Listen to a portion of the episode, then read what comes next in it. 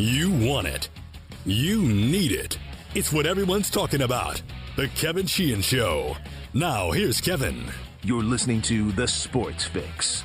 That's right. It is a Sports Fix Thursday. Tommy by phone. I'm in studio. Aaron will be handling all of the post recording uh, production from his home. Um, Tommy's got a column we're going to get to today.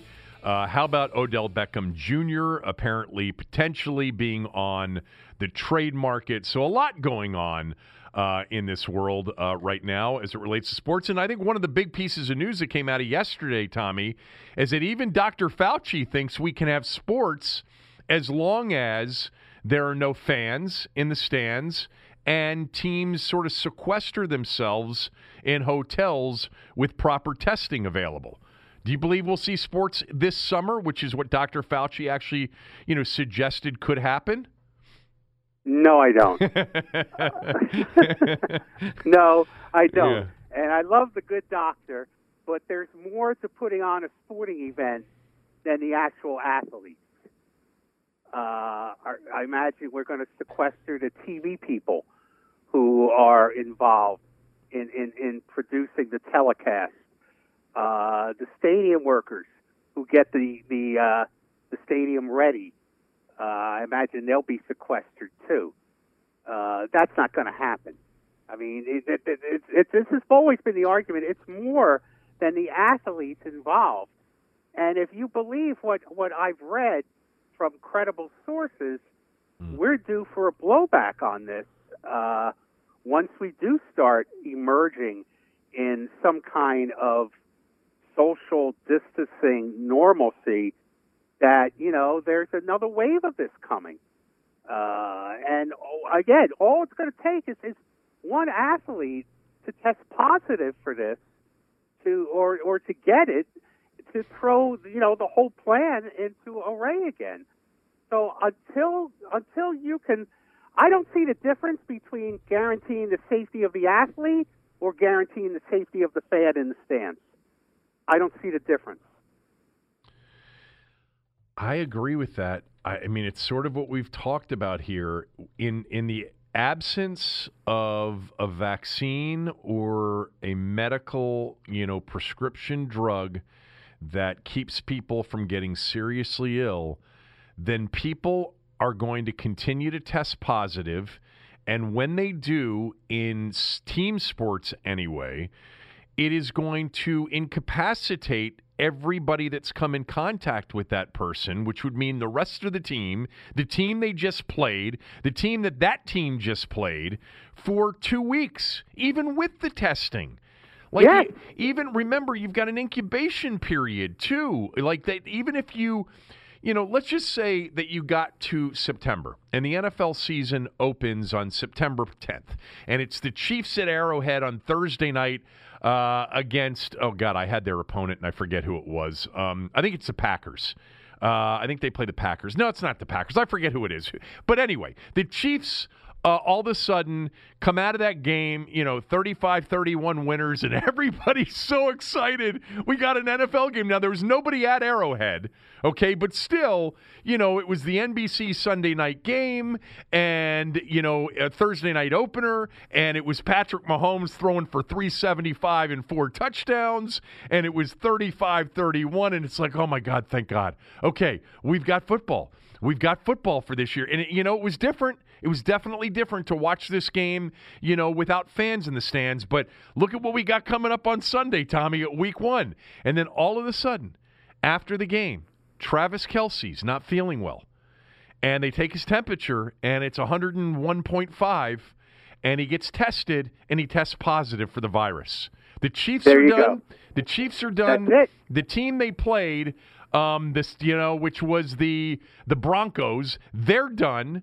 Um, and now we get to the first weekend. And oh, by the way, in that one preseason game they had in the shortened preseason, the Chiefs played the uh, Panthers. You know, and now the Panthers are done for week one, and their opponent's done for week one. And by the way, the Panthers' opponent, the preseason game that they played a week ago, they're done. And it just snowballs. This is Yeah. what this is the part where I I think it's totally logical to just say if there's no remedy you know, medication wise, then we are one positive test of one player in a team sport from shutting down the league again. So, how do you even This- go into that?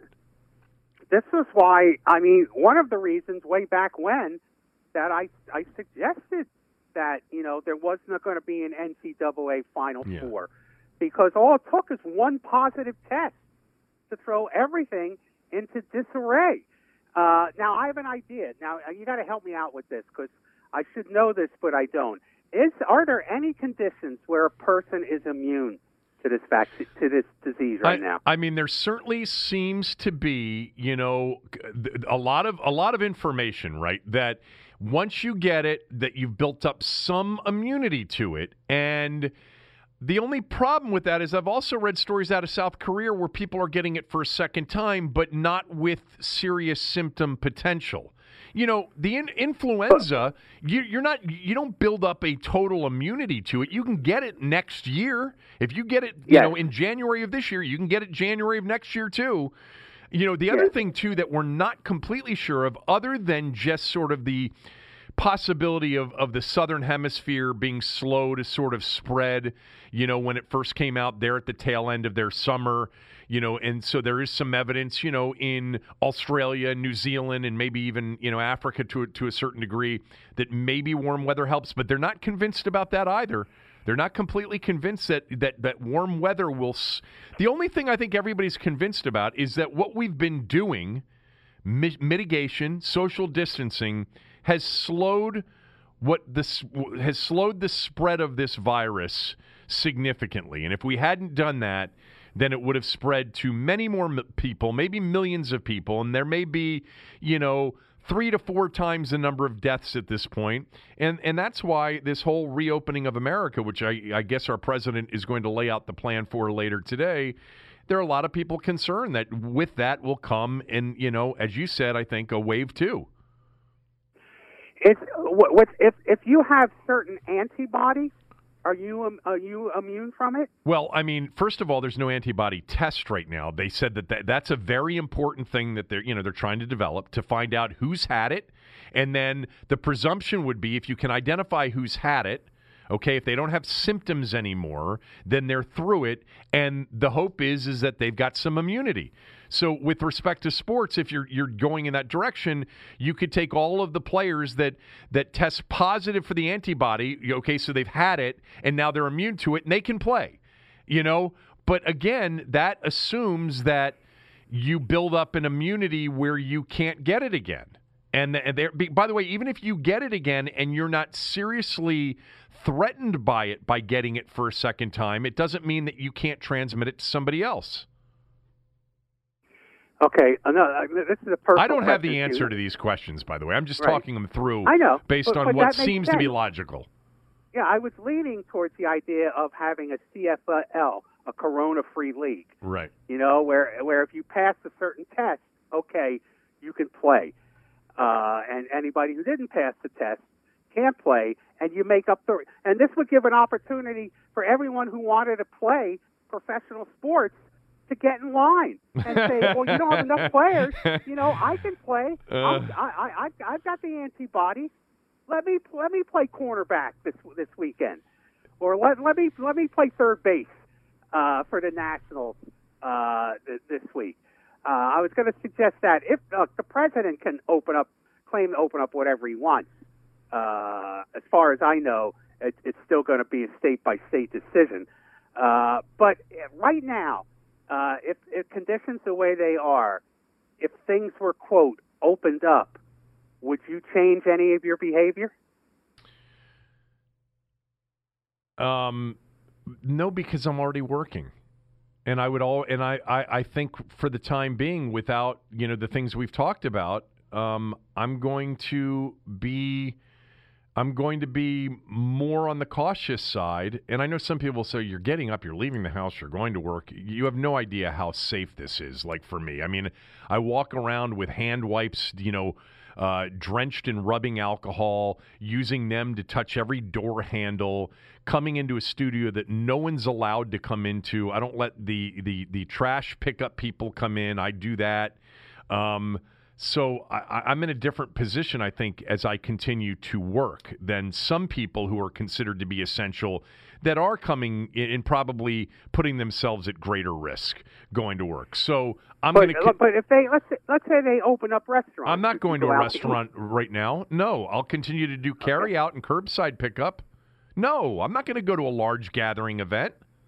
Neither am I. Nobody in their What right about your- mind is going to do that right now, unless I know that. I, I well, there's there's lots of people not in their right mind.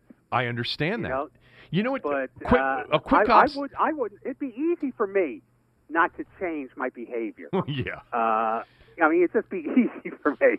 like you know, like my oldest son said uh, a couple when this first started. This is a catastrophe that's built for Loverro. yeah. Except, I mean, we well, we were we were made for this. well, We Sh- really were. Sitting misses you. And do, yeah, I know that. But I mean, sitting around and doing nothing and just being able to reach the remote and work it. This is right up our alley. I mean, yeah, I, I, I understand. I mean, I, we, we talked about this last week. I think that there are many people that this has actually worked for, you know, to a certain degree. Like they were socially distancing themselves already, and now they've got an excuse to do it, and they don't have to make an excuse to anybody for blowing them off, you know, going out or going to some place for dinner or whatever. But, you know, it's really, I think, really, you know, uh, this is far from po- a a political discussion, what I'm about to mention.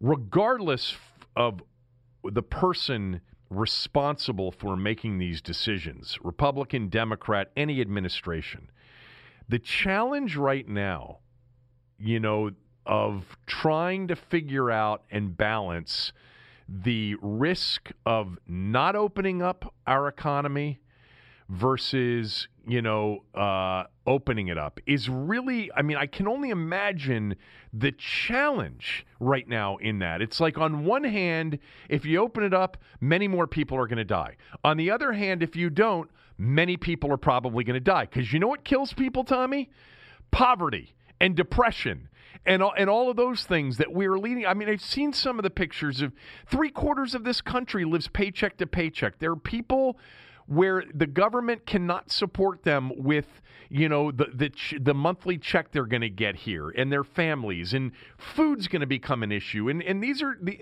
this is these are challenging times man. I mean I, you know, you can think whatever you want to think about the person responsible for making these decisions, but regardless of whoever that person was is and or, or could, have been, it's a real logistical, you know, um, it is an emotional. It is the, the the challenge of trying to figure this thing out is has to feel overwhelming. And by the way, probably getting advice, both sides from lots of smart people like lots of smart people saying, if you don't reopen this economy, we're going to have much bigger issues three, four, five months down the road than what this virus can create. And then medical people saying, if you open up this economy and you send people out there, millions of people potentially could die. It's a real, it's a real challenge.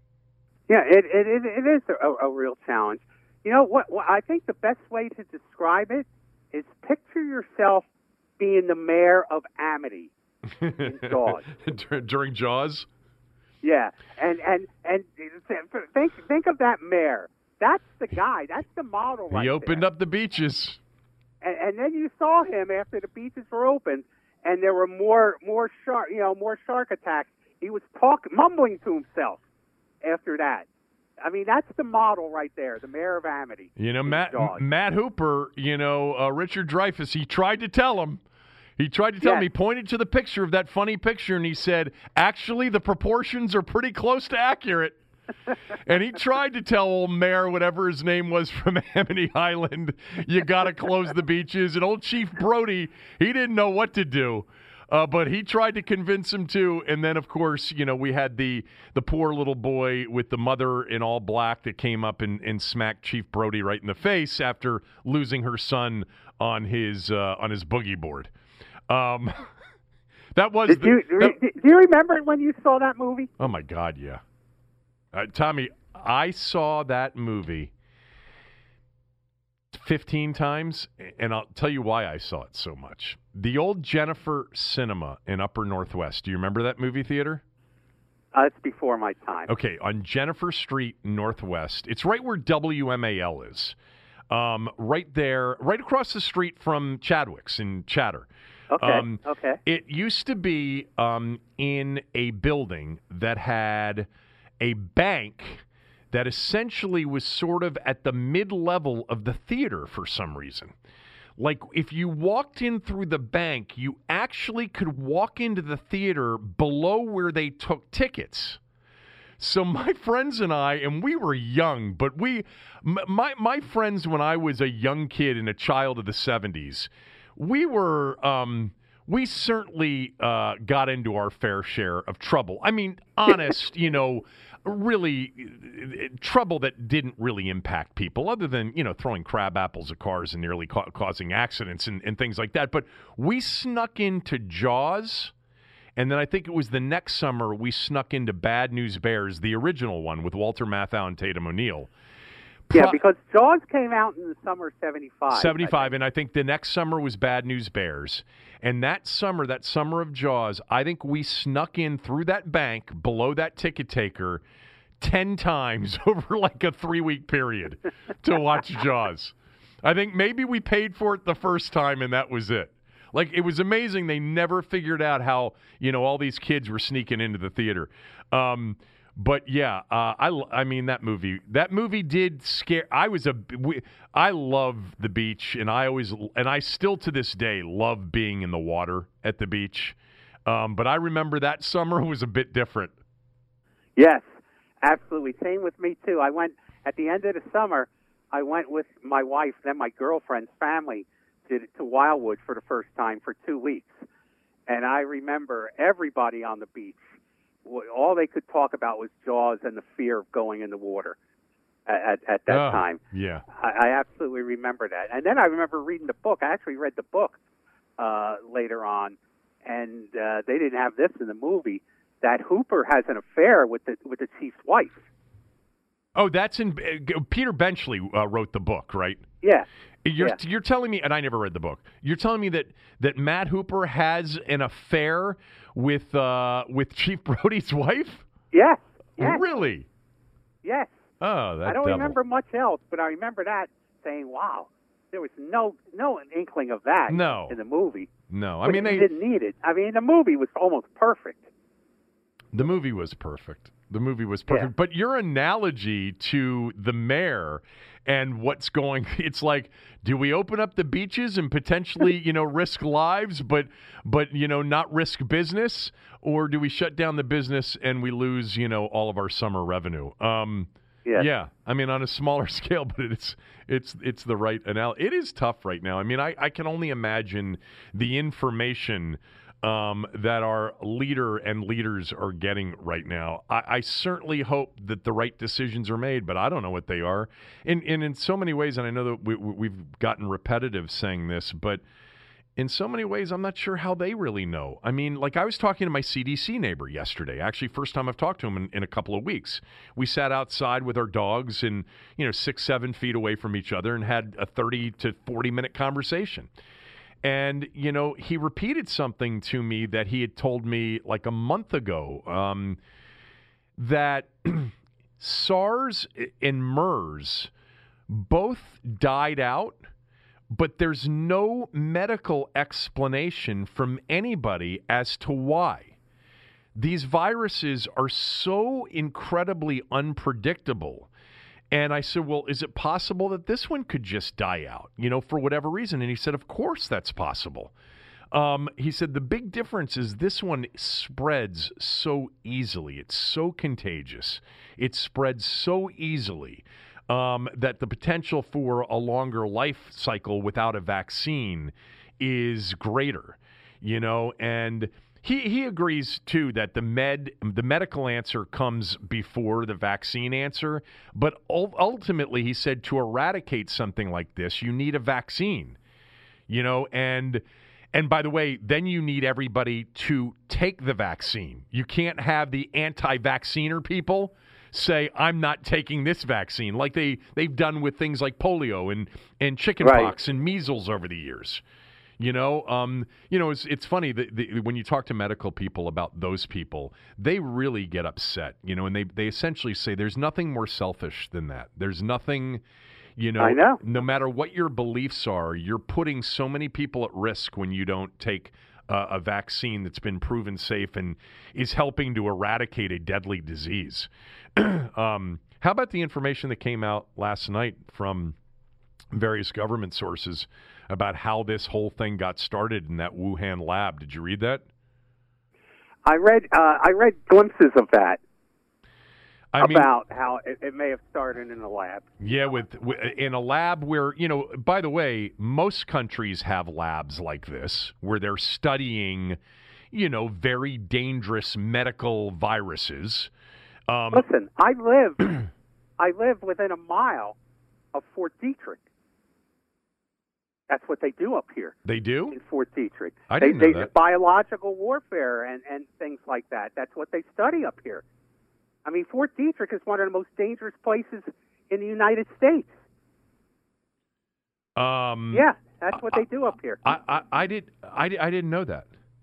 Had Yeah. no idea. Um, that's interesting. I, I um I know of a facility out in Gaithersburg that does a lot of sort of bio um and you know uh virus related work you know because really that rockville corridor is very much the biotech corridor right. of this area, you know, for, for many years now. Obviously, I think most people know that. It's like you've had the tech corridor out in Virginia and sort of the biotech corridor out in upper Montgomery County. And I, I, I when I was in a past business, we had an office out in Gaithersburg, and it was right across the street where people were telling stories about what was going be, you know, going on in the buildings behind these, you know, very tall fences and the, the kind of testing that was going on.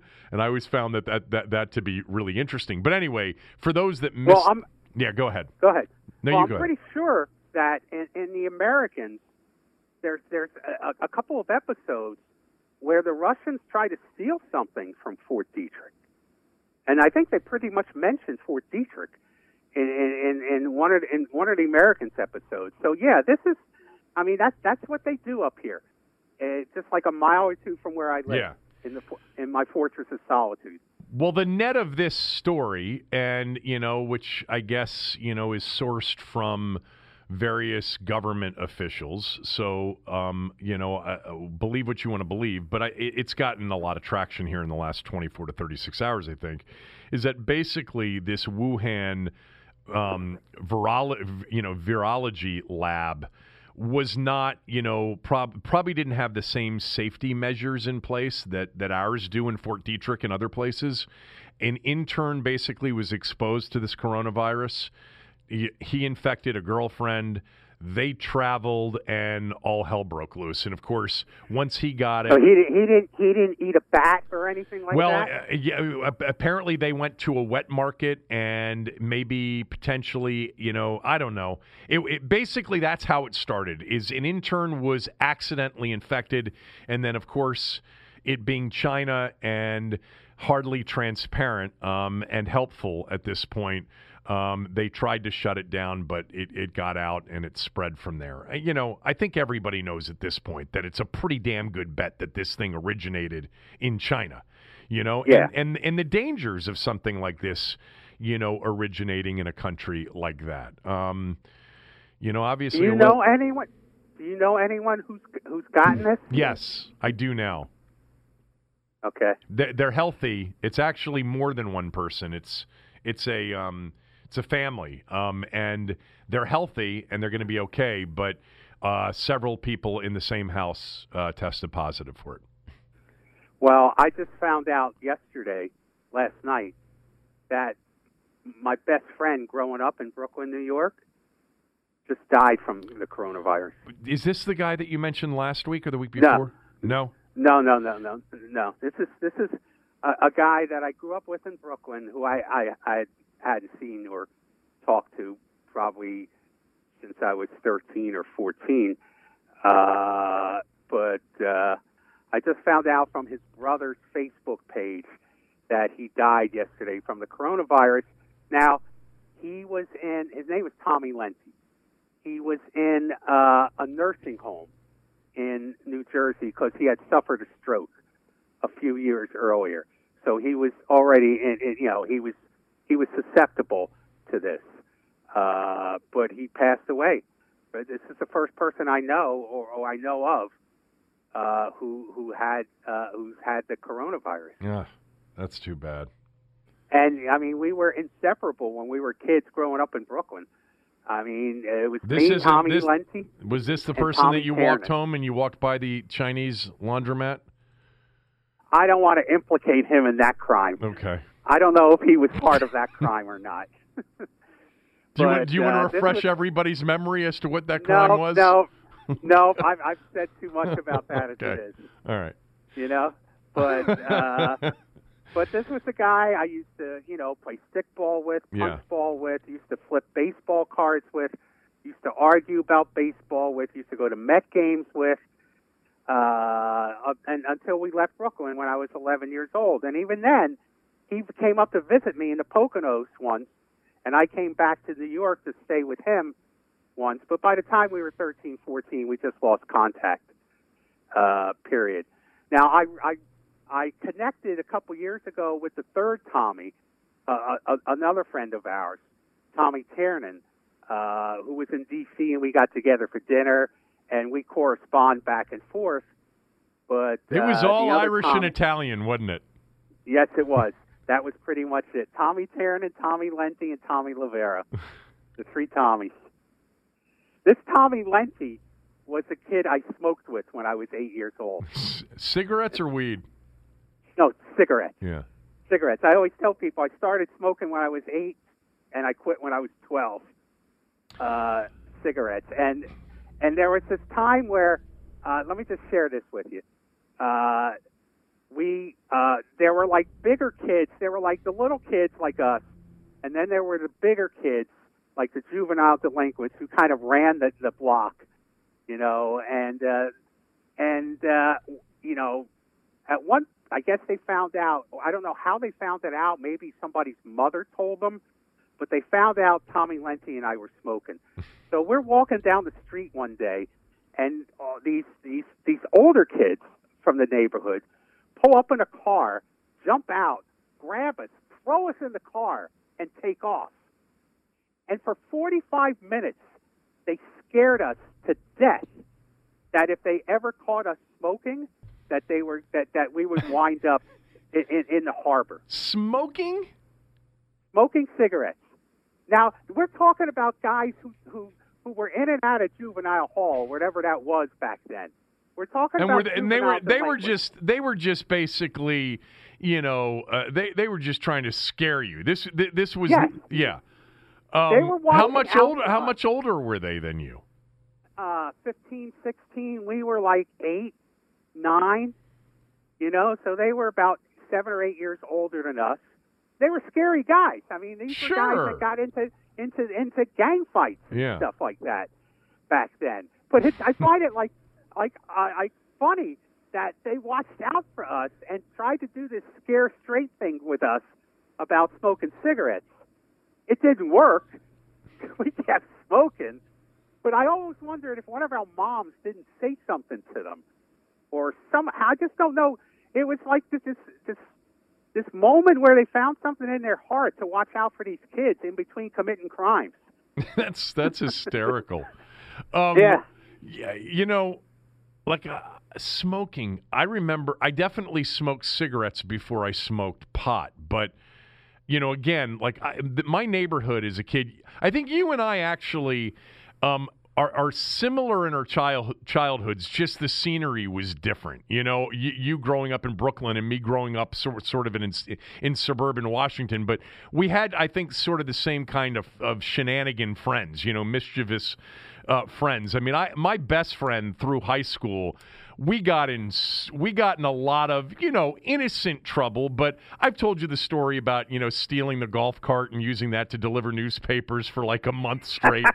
Um, and and we you know we owned a car at 14 years old. My, my friend mike and i we bought a car when we were 14 we had it for you know basically you know three four months.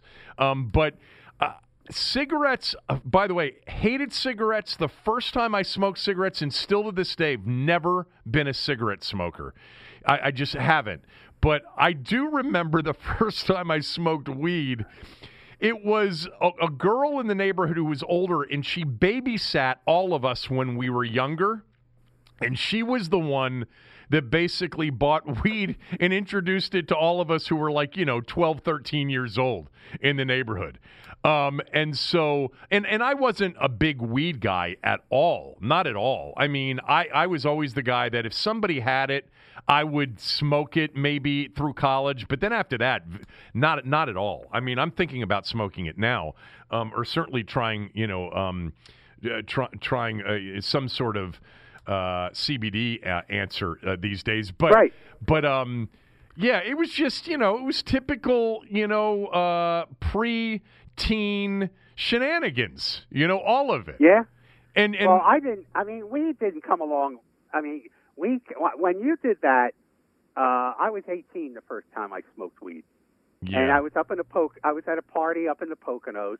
Uh, I wasn't going to college yet, uh, and I I liked it. I mean, you know, uh, there were kids uh, my age who had smoked earlier. I remember there were some kids in high school who smoked, and I was scared to death to do it then, so I didn't do it. Uh, but uh, then when I went to school in Miami, the wheels came off. That was it. I mean, that was it. The, the, the wheels the wheels just came off. It was it was it was a much more regular occurrence for a while uh, after that. Um. Yeah. I. I don't. The, whatever. I don't even know how we got in. Oh, we got into this because your friend passed away. That's sad. Yeah. Um. Yeah. It is. It is sad. Uh, I wish I had connected with him at some point uh, over over those years. You know, I'm just thinking back to my na- my young, you know, 70s neighborhood friends. I don't think I I think on Facebook several years ago I connected with this guy Tommy who was uh, lived across the street from me and was probably my best friend when I was, you know, 8, 9, 10, 11, 12 years old. Um, but uh, they they moved and didn't go to the same high school, so lost touch with them. Uh, the the you know t- it's funny because actually one particular person I heard from on Facebook, you were talking about the guy that you would argue sports with all the time. So there was this guy Andy who lived in the neighborhood. His sister, by the way, was my age and he was two years older. His sister Laura was the only person in the neighborhood that could challenge me at basketball. She was really, really good. She was a great basketball player. and there was this hoop in this one family's backyard where we lived all the time playing hoops. And Laura was a really, she was a really good athlete, but she was one of those girls who got to high school, didn't want to be an athlete. She should have been because she, she would have been a, a really good high school athlete. Anyway, this guy, Andy, who was two years old, older than me. Tommy, do you remember the Sports Illustrated board football games? No. Oh my God, they were great. Um, th- this basically Sports Illustrated produced these board games for NFL and college football. Um, I, am I'm, I'm googling it right now so I can get the exact name of the uh, of the game. Let's see, it's got to be here somewhere.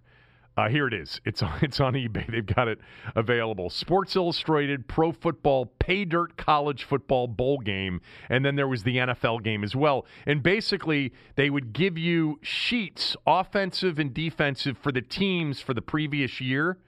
So, you know, strengths and weaknesses, and you would have play calls, and you would roll some dice on a play you called, and then your opponent would call a defensive play, and it would end up with, like, you know, a net three yard gain or a net, you know, whatever it would end up with. And this guy, Andy, um, who had moved into the neighborhood, he was the only guy in the neighborhood who loves sports as much as I did. We would sit there for hours and play this Sports Illustrated pro football game. And they had moved in from Michigan, so he was a big Lions fan and I was a big Redskins fan. But what I really remember, I'm sorry, he didn't move in from Michigan. He moved in from New York. The people that were in the house before lived, uh, came in from Michigan. He was a big Mets fan they they they came they lived in in Bergen County, northern New Jersey before they moved down here. Right. And what we would do is in the backyard, we would play one-on-one wiffle ball where we would play a World Series, the Mets against the A's. The A's, for whatever reason, after the Senators left, became my favorite team because I was a I, I was a, a bandwagon jumper. Really, I loved Vida Blue. I loved Reggie Jackson. You know, I loved Catfish Hunter and Holtzman and all those guys on those eight, great A's teams of the mid '70s. Right. And we would play out you know, basically an entire series, Mets versus A's World Series, where, you know, we would have various areas. If you hit the ball to this area, it was a single. If you hit it to this area, it was a double. This area, triple. This area, home run. You know, this area is a ground out, you know, or whatever. And we would sit there and play the whole games. And he knew, he knew more about baseball than anybody. And I knew more about football and basketball. And the two of us would just sit there and play these games and then argue for hours upon hours about sports. I think every sports fan who was a kid had another kid in the neighborhood that they argued with about, you know, about sports. So, do you know where this guy is now? No, have no idea. I I heard from him and his sister, I think, on Facebook a few years back. Um, the, Laura was my age. We went to high school together, and that I, I I think probably I've run into her at like a reunion or something and asked about him. But I think he and I exchanged messages on Facebook, and we, you know, like five, six years ago when I was actually on Facebook and talked about these, you know, who you know who won the the the Mets A's wiffle ball World Series in 1977, you know, or 1978. Um, yeah. Those were, all, you know what? That was back when you pretty much didn't have any other option but to create your own fun. Yes, absolutely. There were no video games then. No. I'm surprised no. you don't remember the Sports Illustrated uh, uh, football game. What was the big baseball board game? I've, well, there were a couple. One was APBA. It was called a card game with, with, with boards and stuff. But I didn't do a lot of that. I really didn't play a lot, a lot of that. Did you play a lot of board games in general, non-sports board games? Because I did. Uh, played a lot of Monopoly in, in yeah. college, in particular. We played cutthroat Monopoly in college, where people got into fights. I mean, there were. I mean, I can remember playing on, on Monopoly board with bloodstains on it. you know, so we, uh, we played a lot of a lot of uh, like all night Monopoly games. Yeah, making up the rules as you go along. And I played. I mean, my dad taught me how to play chess. You know, when I was growing up, and I played a lot of chess. A couple of summers at the park we used to go to. Uh, one time, everybody uh, uh, was in, into playing chess, so I played a lot of chess, but not a big board guy. I didn't play Life or Parcheesi. Yahtzee, or... Yahtzee and Monopoly were our big games, and if we were at the yeah. beach, that was a constant, you know, every day, every night thing. Um, we, we've been talking now for about 30 minutes about any every, everything but sports. Sorry about that, by the way. But you know, these are unique times we're living in, and, yeah. and everybody uh, is talking about other things as well. Um, let's get to some sports. Would you like to? Absolutely. By the way, what's your what started this was are we going to have sports or not? Fauci says maybe without crowds, etc. Your prediction is no sports until when? Until people until people can have a reasonably safe feeling that they're not going to risk their lives by going out. Uh, and uh, look, I I, th- I think from what everything I've heard, uh, whoever you know, the people that are calling the shots in California, uh, from the governor on down to local officials, seem to have a pretty good handle on reality here in terms of what to expect. Uh, nobody knows for sure uh, anything. But uh, everything, you know, if if if if our culture starts in California and moves east, I'm going to figure that the coronavirus decisions do as well. So they've been pretty cautious in California. I think you might not see NFL football.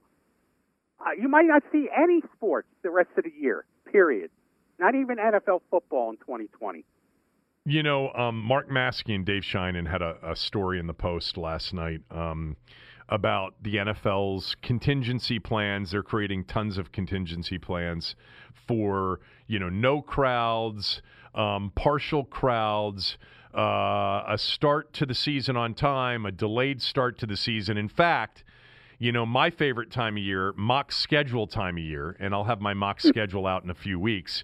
Um, the NFL schedule is due out May 9th. One of the things that came out of that story was that when the NFL releases the schedule, they may have a contingency schedule that they release also that would account for a delayed start to the season, which I think is pretty interesting. Like, I, I mean, how can you? I mean, you can have a contingency plan, but there's got to be a contingency to the contingency at this point.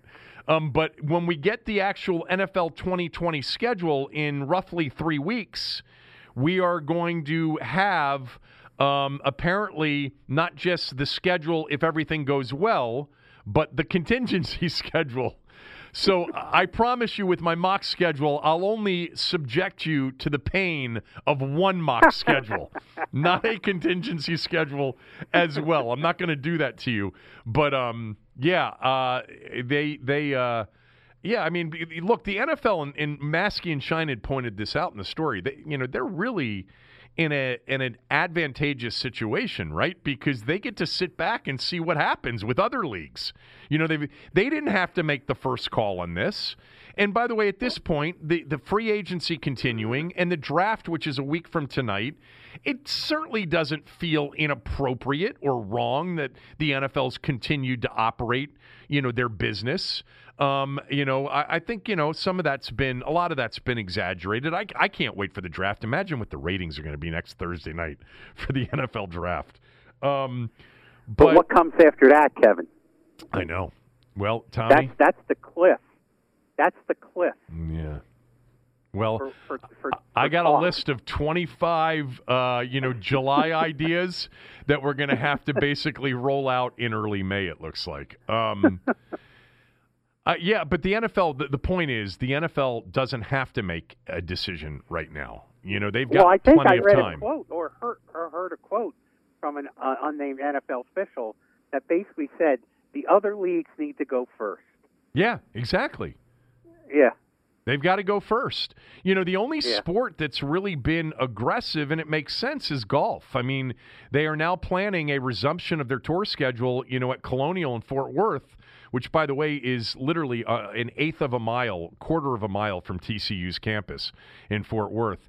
Um, but they're re- they're going to resume with the Colonial uh, Charles Schwab on July 11th through the 14th. Just no spectators, you know, and that makes sense to me that golf can can can play. You don't you don't have to be within six feet of anybody playing a golf round.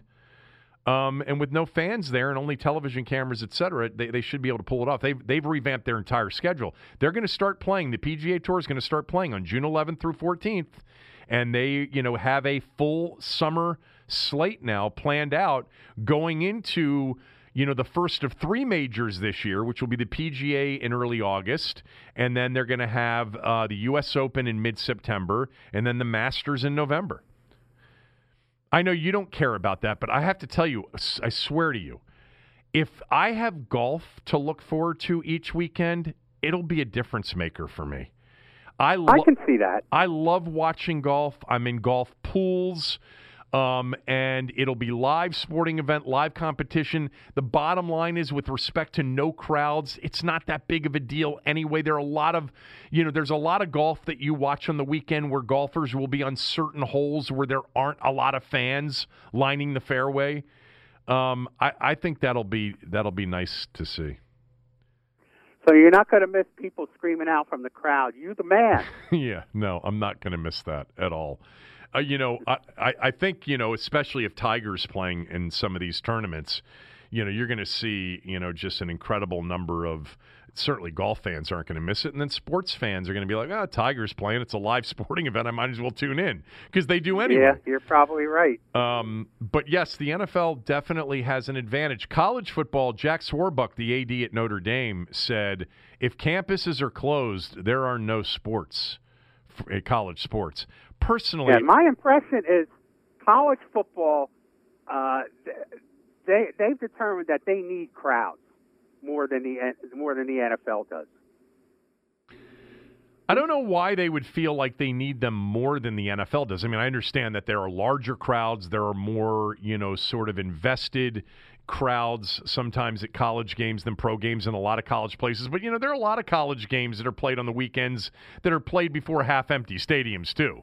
You know, that 12 o'clock kickoff in, you know, in, in the, uh, in the MAC, you know, it's not like you're playing, uh, you know, in front of a packed house. I, I, college football to me would be great for this country to have that back too. I don't know why it's tied. Of course, I understand why, because it's all about these are student athletes. But let's be real here for a moment. You know, even if campuses aren't back on campus and these students are taking online classes in the fall, I don't know why if the NFL moves forward without crowds, college football couldn't. I'm not sure why either, but that's been the position that I've read from people in college football, in the business of college football. It's big TV money, you know, you're pushing off and maybe never get back. Maybe never get back. Um, let me let me just quickly mention to everybody, and I've been mentioning this on the podcast all week. My radio show now is 6 a.m. to 9 a.m. on 980, also 95.9 FM. Also, download the Team 980 app. It's easy to listen to the shows that way. Also at the team980.com. Same thing if you're in your home with Alexa or Google Home. Uh, just you know, just tell Alexa that you went to Team 980. I'm on from 6 a.m. to 9 a.m. Uh, yesterday, if you, if you missed it, I had Mike Locksley on the show. He was excellent. You know, he's basically either familiar with um, by coaching or by recruiting almost all of the players that are in the first round, projected first round of this draft. You know, at Alabama, at Maryland, and all the places, he's been such a master recruiter and he's so familiar with so many of these guys. It was a really good conversation uh, with him. Um, and you can go back and listen to that uh, at the team980.com or the Team 980 app. Um, so what's the, what's the deal? Okay, speaking of radio shows, yeah, what's the deal with you and Chris Russell? What what is this stuff I'm reading on Twitter? Is there some kind of feud between you and Russell going on? no, no, there's no feud. No really? feud. Uh, no, no, no, no, no, no, no, no, no. Why? Why is is anybody? Are people saying that there's a feud between Russell and I? That's not true. I don't know. There's a lot, a lot of back and forth. Like you insulted him or something like that. Oh no, no, Did no, you? no, no, no, no, no, no. In fact, he texted me and he said, I, "He goes, I love you." And and but by the way, just R- Russell, you and I, you've worked with him at the other station too, but we both had Yes. a chance to work very closely with Chris Russell at 980, and I love Chris, and and I and I've always loved Chris. Let me just tell you something about Chris Russell, regardless of what you think about him. Um, Russell was a great teammate. Okay, he was you know, not everybody in this business, you know, is helpful. And, you know, a lot, and, and we were lucky. We had a lot of good people at 980. And I'm sure you felt the same way about the other station. I'm not going to ask you to comment on that. But at 980, we all really, it was sort of like a club, especially we were, when we were in Rockville. And we were all in there every day. And, and, and there was definitely sort of a, a club feeling to it and almost a fraternity aspect to it. And Russell. Russell was incredibly team oriented. You know, Russell would do anything. He would come in and work any shift. If you asked him to do something like, hey, you're going to be at the park tomorrow, will you get me such and such to be on the show tomorrow? He would go do it. Um, I just always, I always liked Chris. And Chris on the air, you know, is, is a character. He is a character. And so, and by the way, I, I think he always did a really good job as a beat reporter for our station. He's a, he's an underrated reporter. Yes. It's, it's, I, I've had this conversation with him on the air when we've done shows together, uh, and I've tried to counsel him. uh, when he'd be under attack. I would always said to him that sometimes your bluster gets in the way of people recognizing your talent. That you're a very good reporter. He is a good reporter. Uh, he breaks stories. He does a good job. But what gets in the way is Yeah. WrestleMania. right. That's what gets in the way. Yes. The the whole, you know, woe is me. Uh, I hate traffic. Uh, what am I supposed to do next? I know. I know. I know. No, that, that the, the whole the whole discombobulated act. Tommy, I had that conversation with him in my office at 980 many many years ago. I'm like, you know, you're you're good. If you stay away from all of the stuff that you just described, like, oh my God, it took me hours to get in here. All nobody cares about that stuff. Focus on the stuff that you're really good at because it's really good. And and anyway, the net of it is, I always liked Chris. I still like Chris. You know, I consider Chris to be a friend, and I've had him on the podcast before. I, I love Russell, but the other day, this is classic Chris Russell, and it was brilliant, and it, and it was actually. I, I understand that in some ways I was making fun of him, but in many ways I was complimenting him. So, so somebody sent me this story. Russell writes for Sports Illustrated. Did you know that, or whatever the new iteration of Sports Illustrated Yeah, is? yeah, he's like the the Sports Illustrated editor in charge of Redskins coverage. Right. So I read this story, and the headline of the story is Snyder, new Redskins GM? Question mark. Basically, Tommy, the USA Today, in sort of their draft preview snapshot, you know, where they take all 32 teams and they're like, Washington Redskins, the head coach is Ron Rivera. Their 2019 record was 3 and 13. They hold the number 2 pick in the draft. Their general manager, and they wrote next to general manager Dan Snyder in the little snapshot thing on USA Today. Yeah. All right. So obviously it's an error, right? Like they, even though in the look, we all would th- probably have some inclination to believe that Dan Snyder would love to have the general manager title, but we know he's not the general manager. So Russell takes that little snapshot error and turns it into this whole big thing where he says, I hold on, I, I, let me pull the thing up. Uh, I've checked, I've checked, and I've been told repeatedly that Snyder is not interfering. So he turns this little snapshot error into a story about whether or not Snyder is actually the Redskins GM and then breaks news on it. For himself, he breaks news that he's essentially checked with his sources, and his sources are telling him that Snyder's not actually the GM.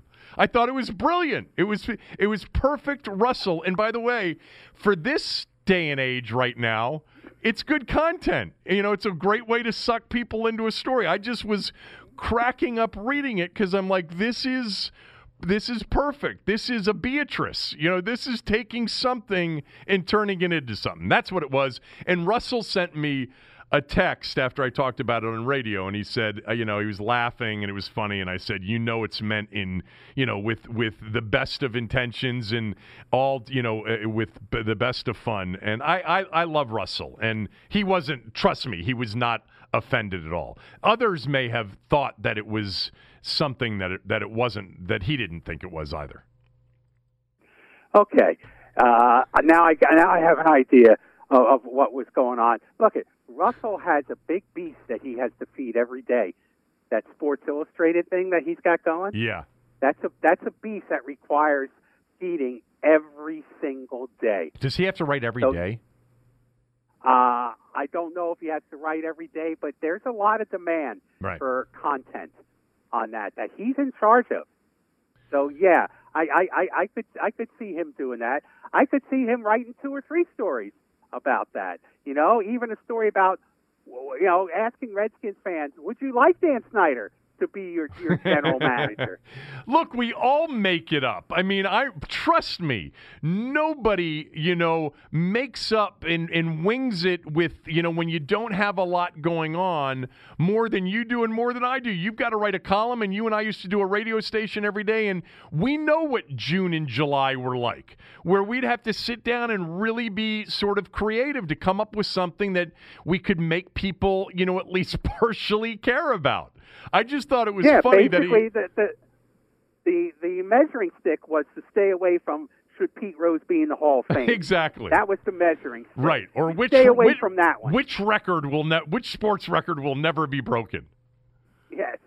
Um, you know, what if you were commissioner for one day, what would you change? you know, all of those things like that, you know, which by the way can turn into interesting conversations, but they're sort of, you know, as my good friend Zabe would say, they're very cliche. I don't do the cliche stuff. Um, they'll leave that for everybody else. But but I just thought this was hysterical because Russell basically took an error, a printing error, and turned it in to him breaking a story and you know breaking news on Dan Snyder not being the GM. I thought it was brilliant. So that's where that came from. Listen, listen, I love Russell too. I've done a lot of shows with him over at, at 1067, and he's great to do a show with, and uh, I'm a big fan. You know, anybody, and I and I remember this. You know, any how many times would we get uh, a call or a tweet or an email that involves something about Russell, either positive or negative? There's, you know what? That means that he was certainly and has always made an impression. You know, and and that's there's a talent in that. And to your point, you know, he was a good reporter and and what I said about him was 100% true. Chris was always a great teammate, you know, always willing to help, always willing to do anything you asked him to do. Um, and I always appreciated that about him.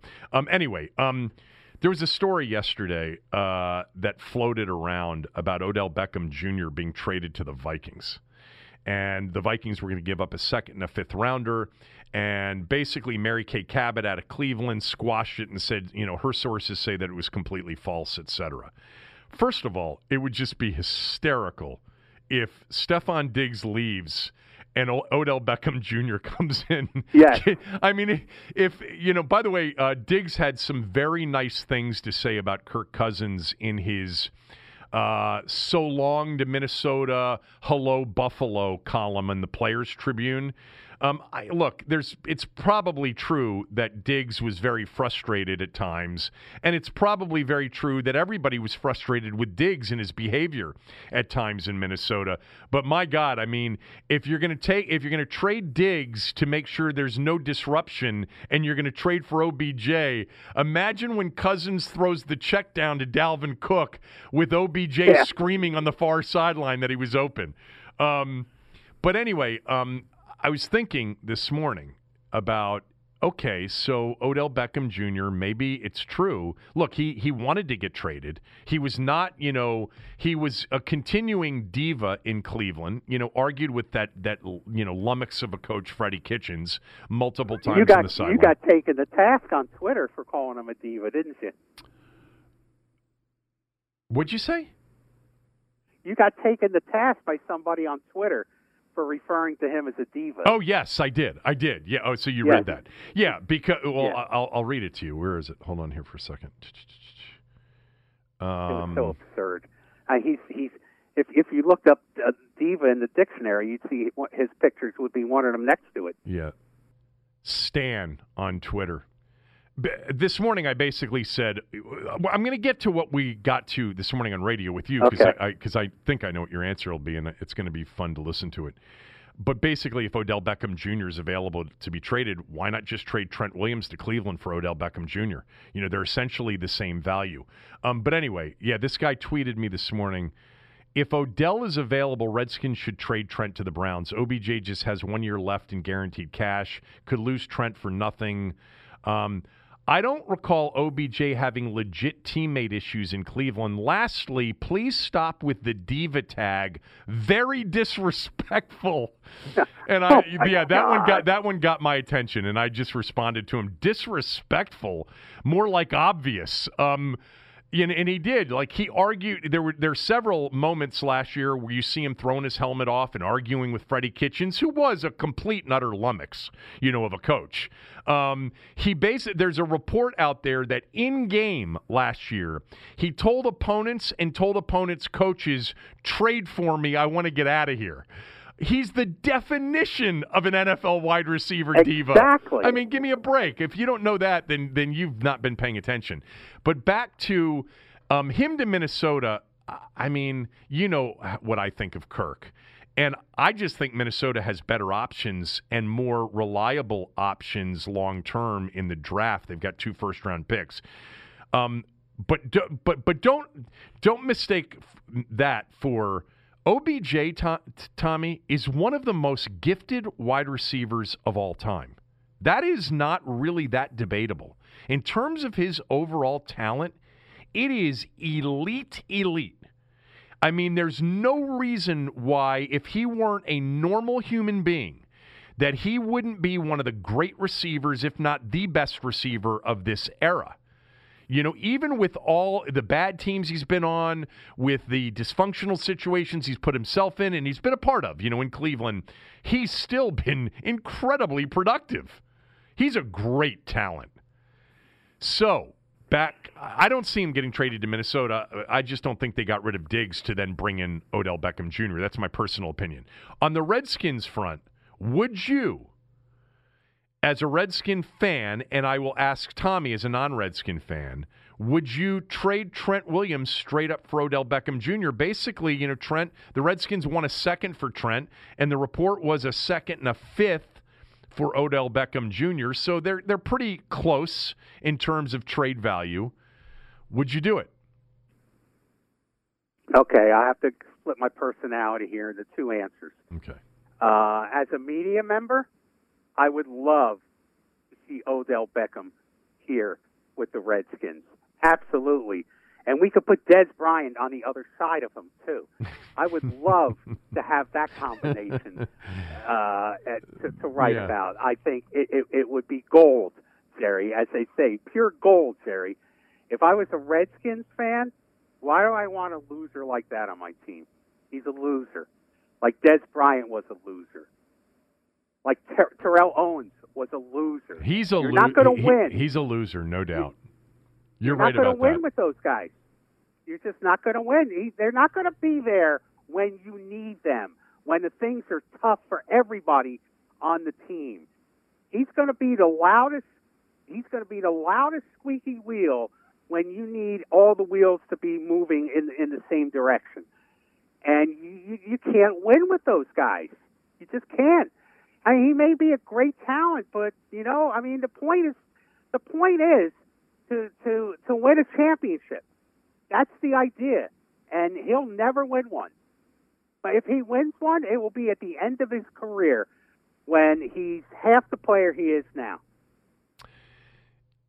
So you're you're right. He's a loser. Okay, I mean. He signs this massive deal, which was a massive mistake by the Giants. Um, and then he wants out, basically, you know, uh, uh, b- before the ink's even dry on the contract.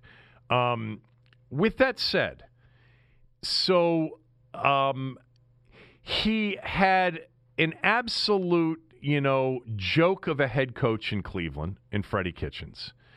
He had to play for the likes of Pat Shurmur and Ben McAdoo in New York. Now, he started his career, and by the way, two incredibly productive seasons with Tom Coughlin in New York in, in Coughlin's final two seasons.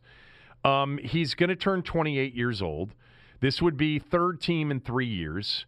And he would be playing for a guy that, you know, I don't know if this is true or not, but I would I would certainly walk out on the limb of saying that Ron Rivera's a a higher quality manager of players and personalities than Freddie Kitchens and Ben McAdoo are. So he would. Be I think pl- that's a reasonable conclusion. So he would be playing for his first real coach since Coughlin. Um, he's an outrageous talent. There's no denying that.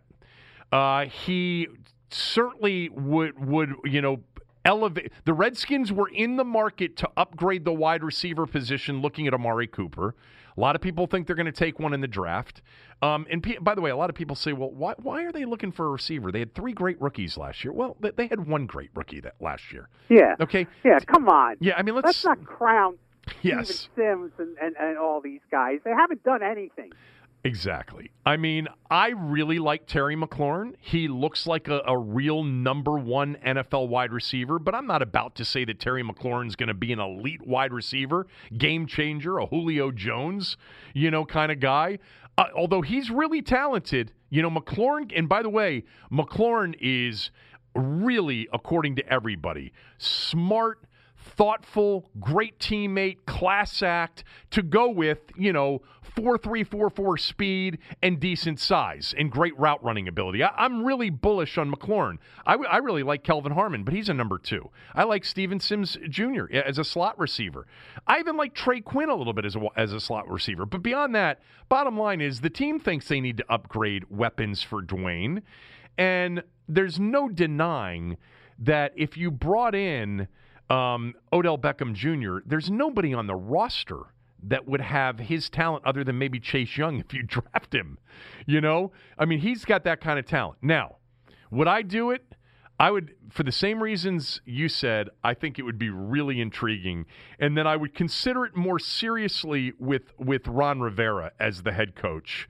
Um, and by the way, not a bad sort of hey, let's trade Trent Williams. We got to get rid of him anyway, and this could be a one year deal with. Uh, with Beckham Jr. If it doesn't work, we can try to trade him next year, you know, and, and, pick up whatever we can. I mean, his trade value at that point, if it's a fourth team in four years, isn't going to be very high. But my my opinion as to what the team would think about it is absolutely not. There is no chance that they will do this. They've gotten rid of Josh Norman.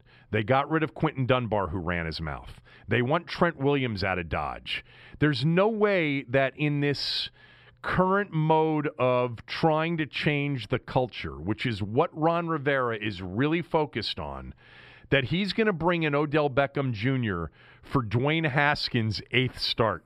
There's no way that, that there's no chance. I know. Exactly. I mean, you know, the last thing this quarterback needs is a wide receiver screaming at him on the sideline.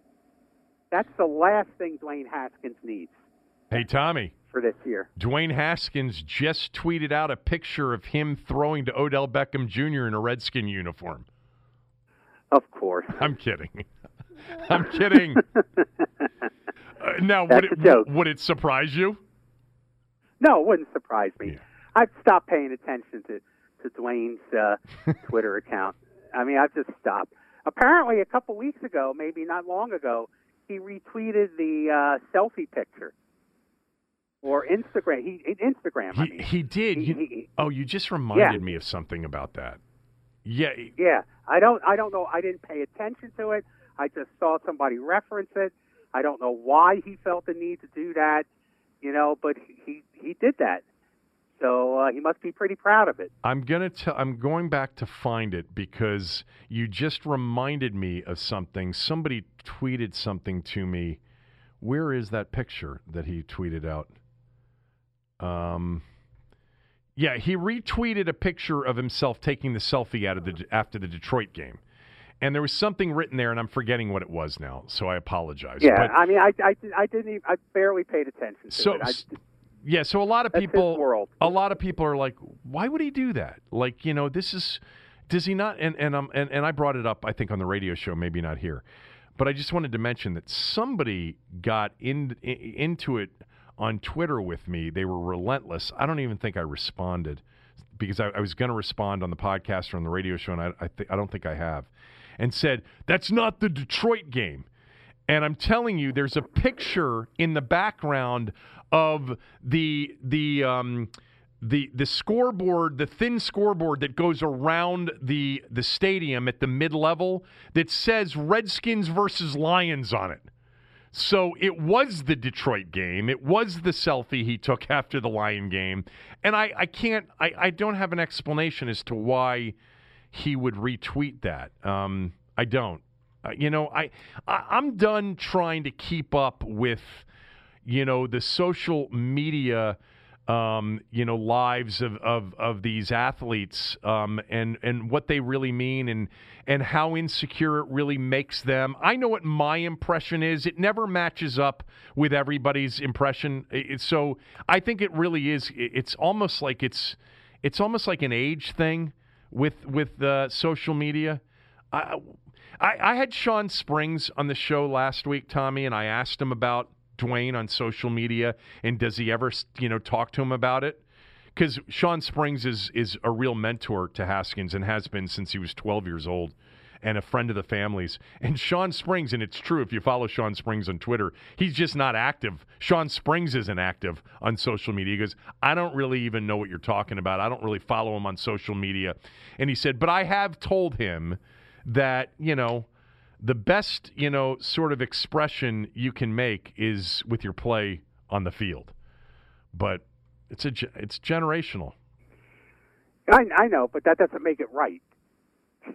You know. But that, it also that, does. That, it, but it also it right. doesn't make it harmful. No, well, I, I, you don't know what it translates to inside a locker room. That's what we don't know, one way or, or the other. I mean, we don't know how uh, other Redskins wide receivers uh, you know, would feel about their quarterback uh, Instagramming photos of him playing with another with a wide Stefon receiver Diggs. who's not on the team. You know, so we don't know how that translates in the locker room. Yeah, he did that with Stefon I mean, Diggs. if if if they're human beings, I would think it's not translating very well. But again, I don't care anymore. I don't care. Yeah, I mean, So if he what- tweets out a picture of him and Odell Beckham or Instagrams it, I, I could care less.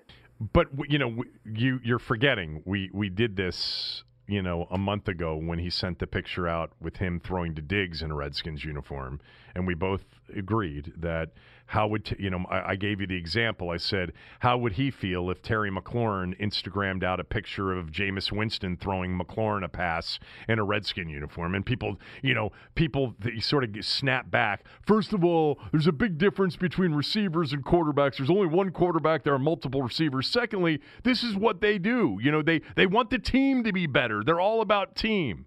I'm like, okay, well, how about just win some games first? You know, how about produce on the field for a couple of years, and then we can Instagram out, you know, recruiting letters or recruiting, you know, um, social media posts.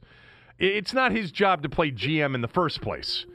Um, but whatever. It, it bothers us. It doesn't bother a lot of people. I'm sort of over it now to a certain degree. I'm sure he'll do something or somebody will do something in the next month or so that will just will be all over. But it really it does get old, and it really is a matter of perspective in terms of how you, you know, how you react to these things. Yes. That said, what's right is right, and what's not is not. And uh, you know that that selfie picture should be a moment of shame and embarrassment for him, not one to glorify. Was his first win. Yes, it was. So why not a picture of him leading the drive down the field that led to the game-winning field goal? you said the game-winning field goal with such condescension. He actually, I, you know, I thought he played great in that game at the end. I thought he did too. Uh, I, I thought he did too. yeah. I did. So, But um, you know, I, I mean, come on. yeah. By by the way, so I, I, I'm forgetting if we did this on Tuesday. I don't think we did. Have you seen anything out there that talks about Ron Rivera's contract in, ter- in terms of how much money he's earning per year? Not a not a not a word I haven't either. anybody. Now we know Jay Gruden made Five four million. million dollars, five million a year. I thought I thought Gruden was because I five thought it was a five-year, twenty million dollar deal, which is four million a year. Yeah, but when they gave him the And- extension, didn't it didn't it bump up a little bit or not? Maybe you, I don't you could be right. I don't know. Okay, let's assume five million a year. So you, you got to figure Rivera's making more than that, right?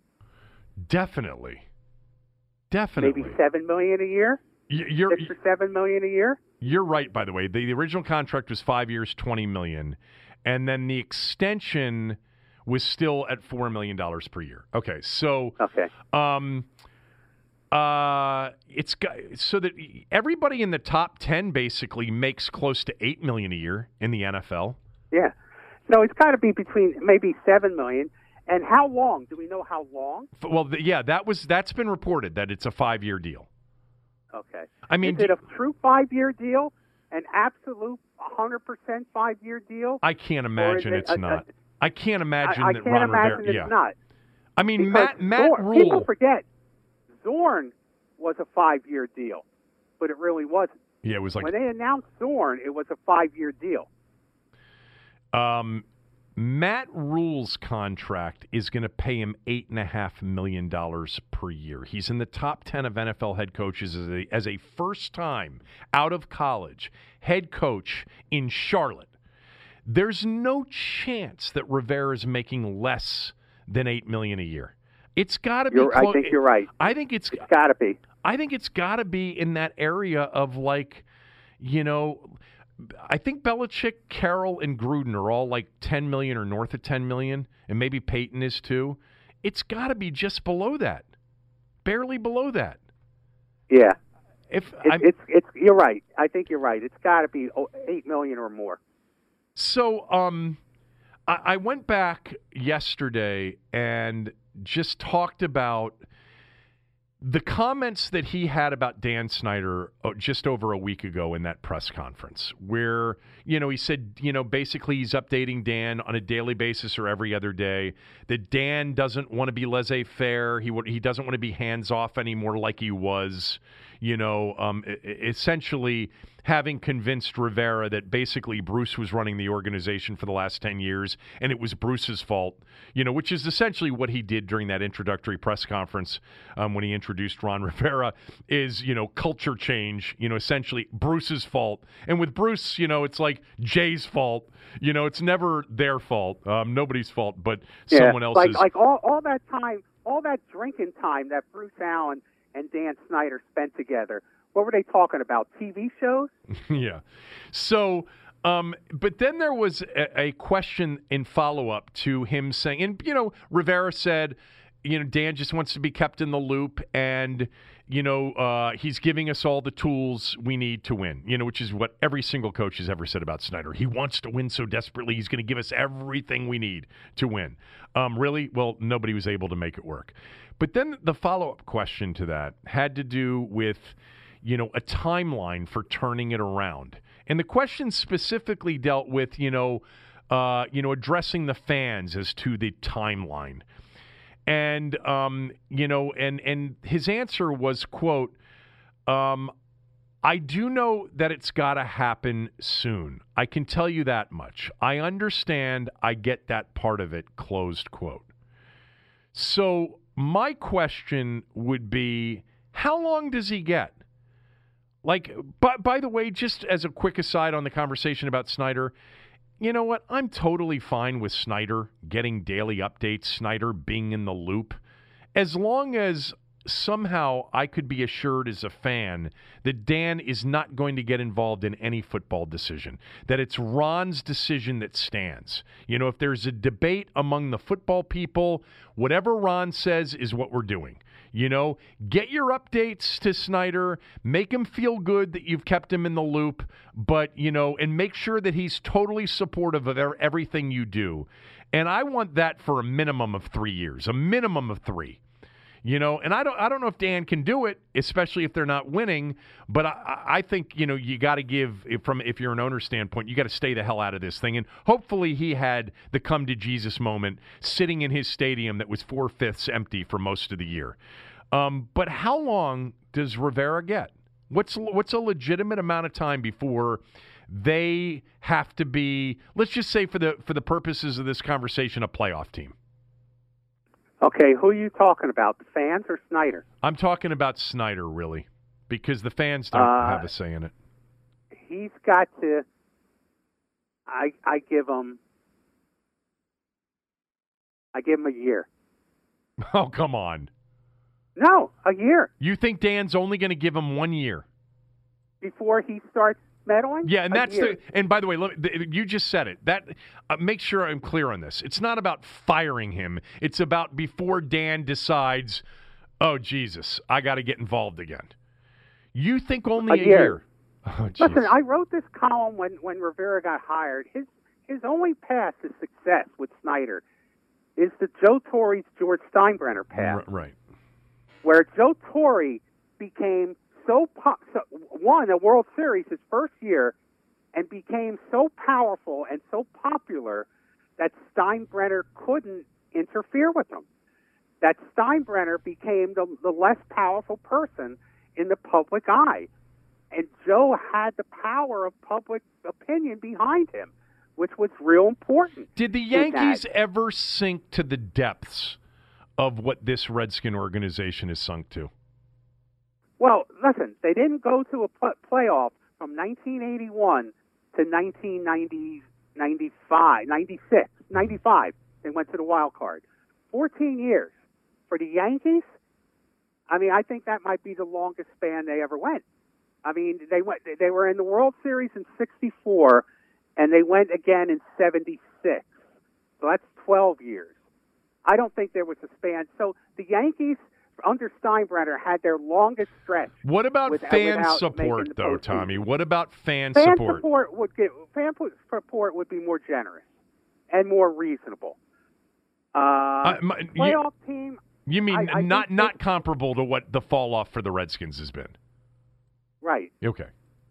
Right, but uh, Because it's really important to point out, it's not just the four fifths empty stadium. It's the fact that on television locally, this team has been abandoned for all intents and purposes over the last couple of years. Snyder's felt this worse than I think Steinbrenner felt it.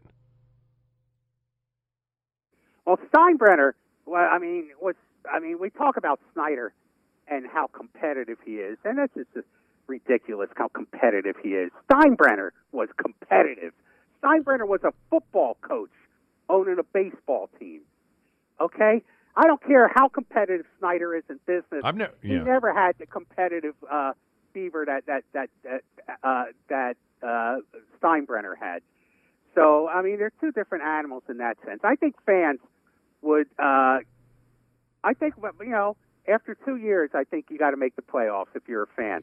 If you're Snyder, you got to make it after one year, or else you know, I'm or else I don't want you messing with my quarterback anymore.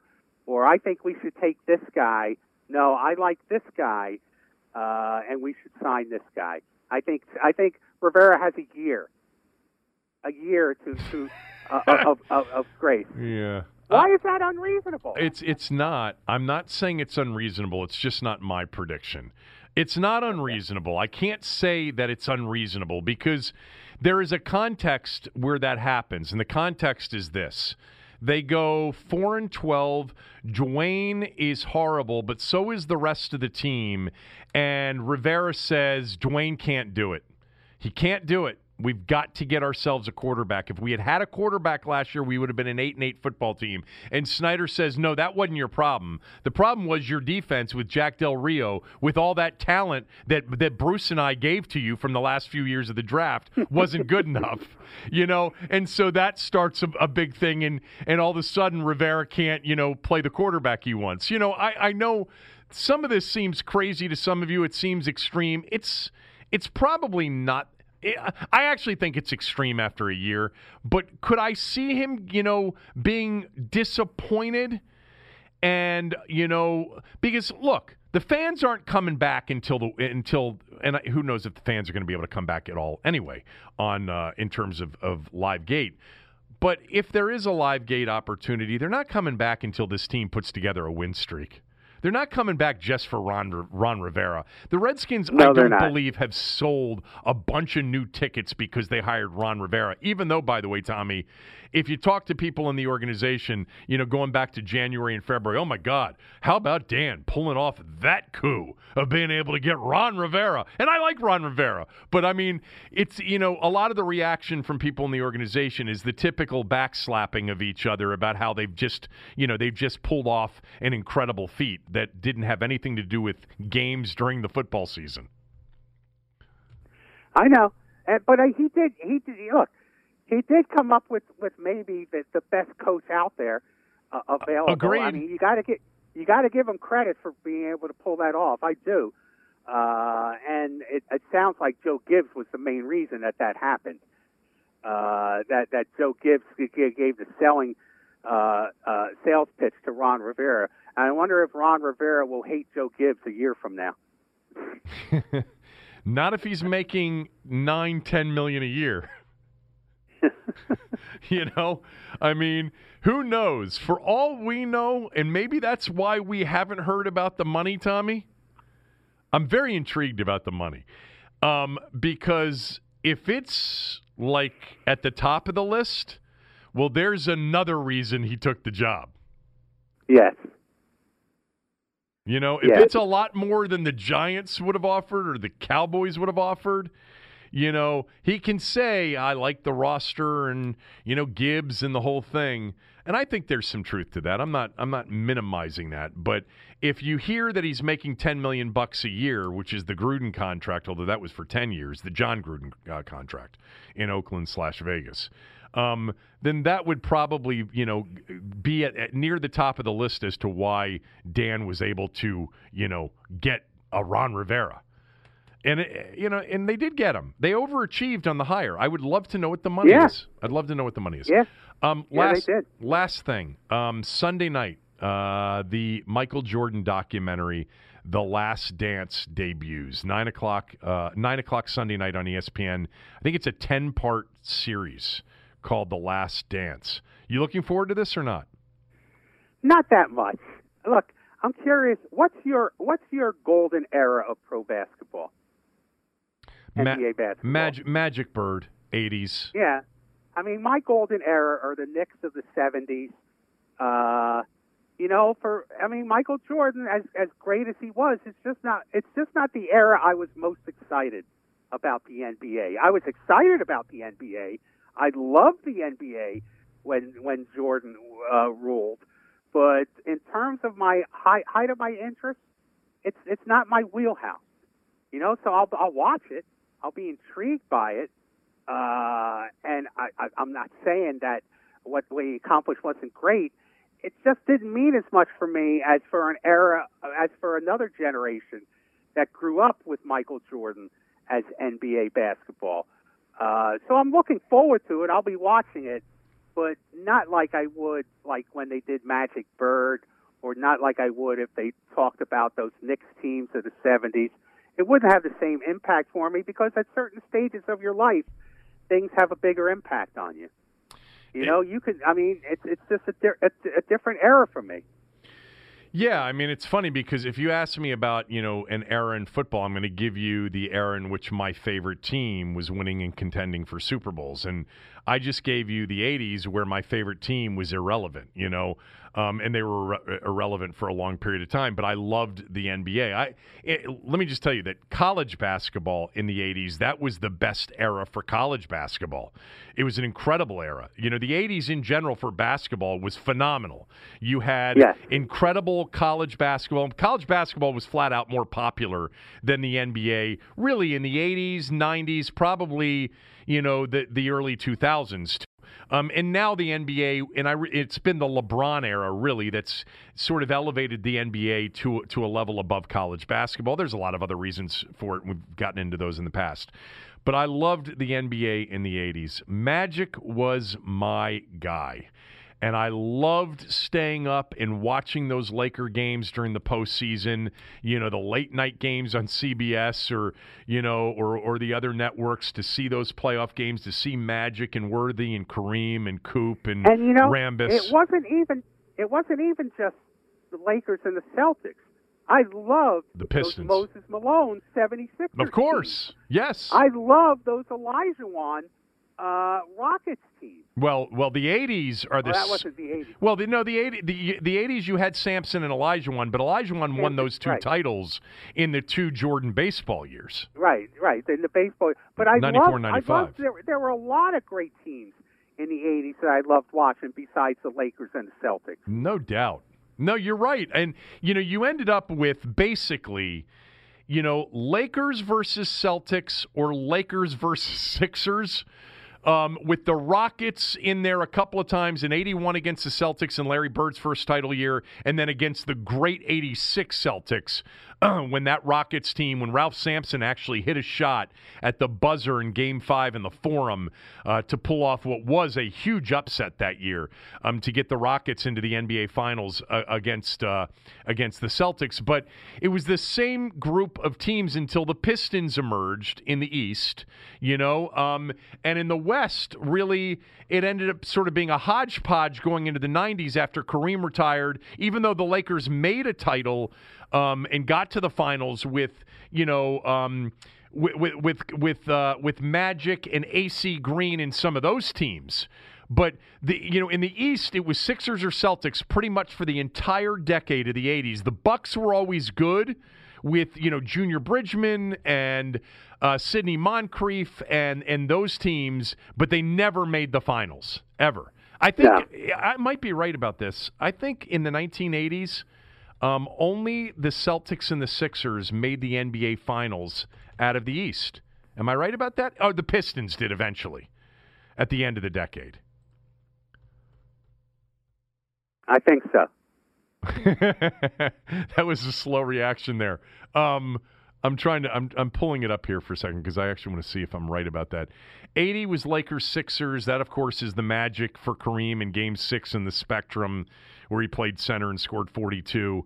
Then it was Celtics Rockets. Then it was Lakers Sixers, and that uh, and then it was uh, Lakers Sixers again, the Moses Malone year when the Sixers won it.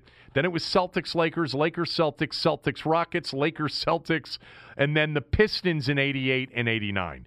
So yeah, it was the 76ers and the Celtics for the first eight NBA finals of the 80s, and then the Pistons snuck in there. And then, of course, you know, the Pistons essentially re- replaced the Celtics, and then the Bulls replaced the Pistons. And by the way, I had Scott Brooks on the radio show on Monday, maybe, or maybe last Friday. I can't remember um, now. And I just talked to him about his playing career. You know, he was on the 94 Rockets title team you know and he and he said i mean those were the two years. Obviously, Jordan was playing baseball, and Hakeem Olajuwon, right.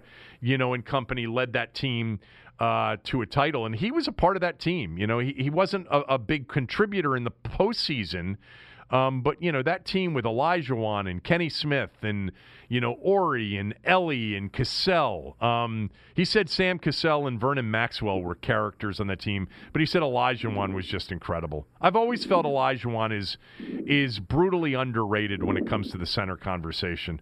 You know, like you would put Willis Reed ahead of him. I don't even think Willis Reed is in the same category of of Olajuwon.